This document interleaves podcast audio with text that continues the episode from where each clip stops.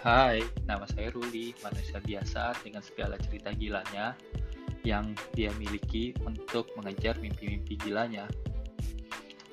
Selamat datang di podcast Cerita Peneman Tidur aka Bedtime Stories. Ada pepatah, Life is not waiting room, and you will never know what will happen if you never try. Jadi, selamat menikmati podcast ini dan semoga menginspirasi. Tchau.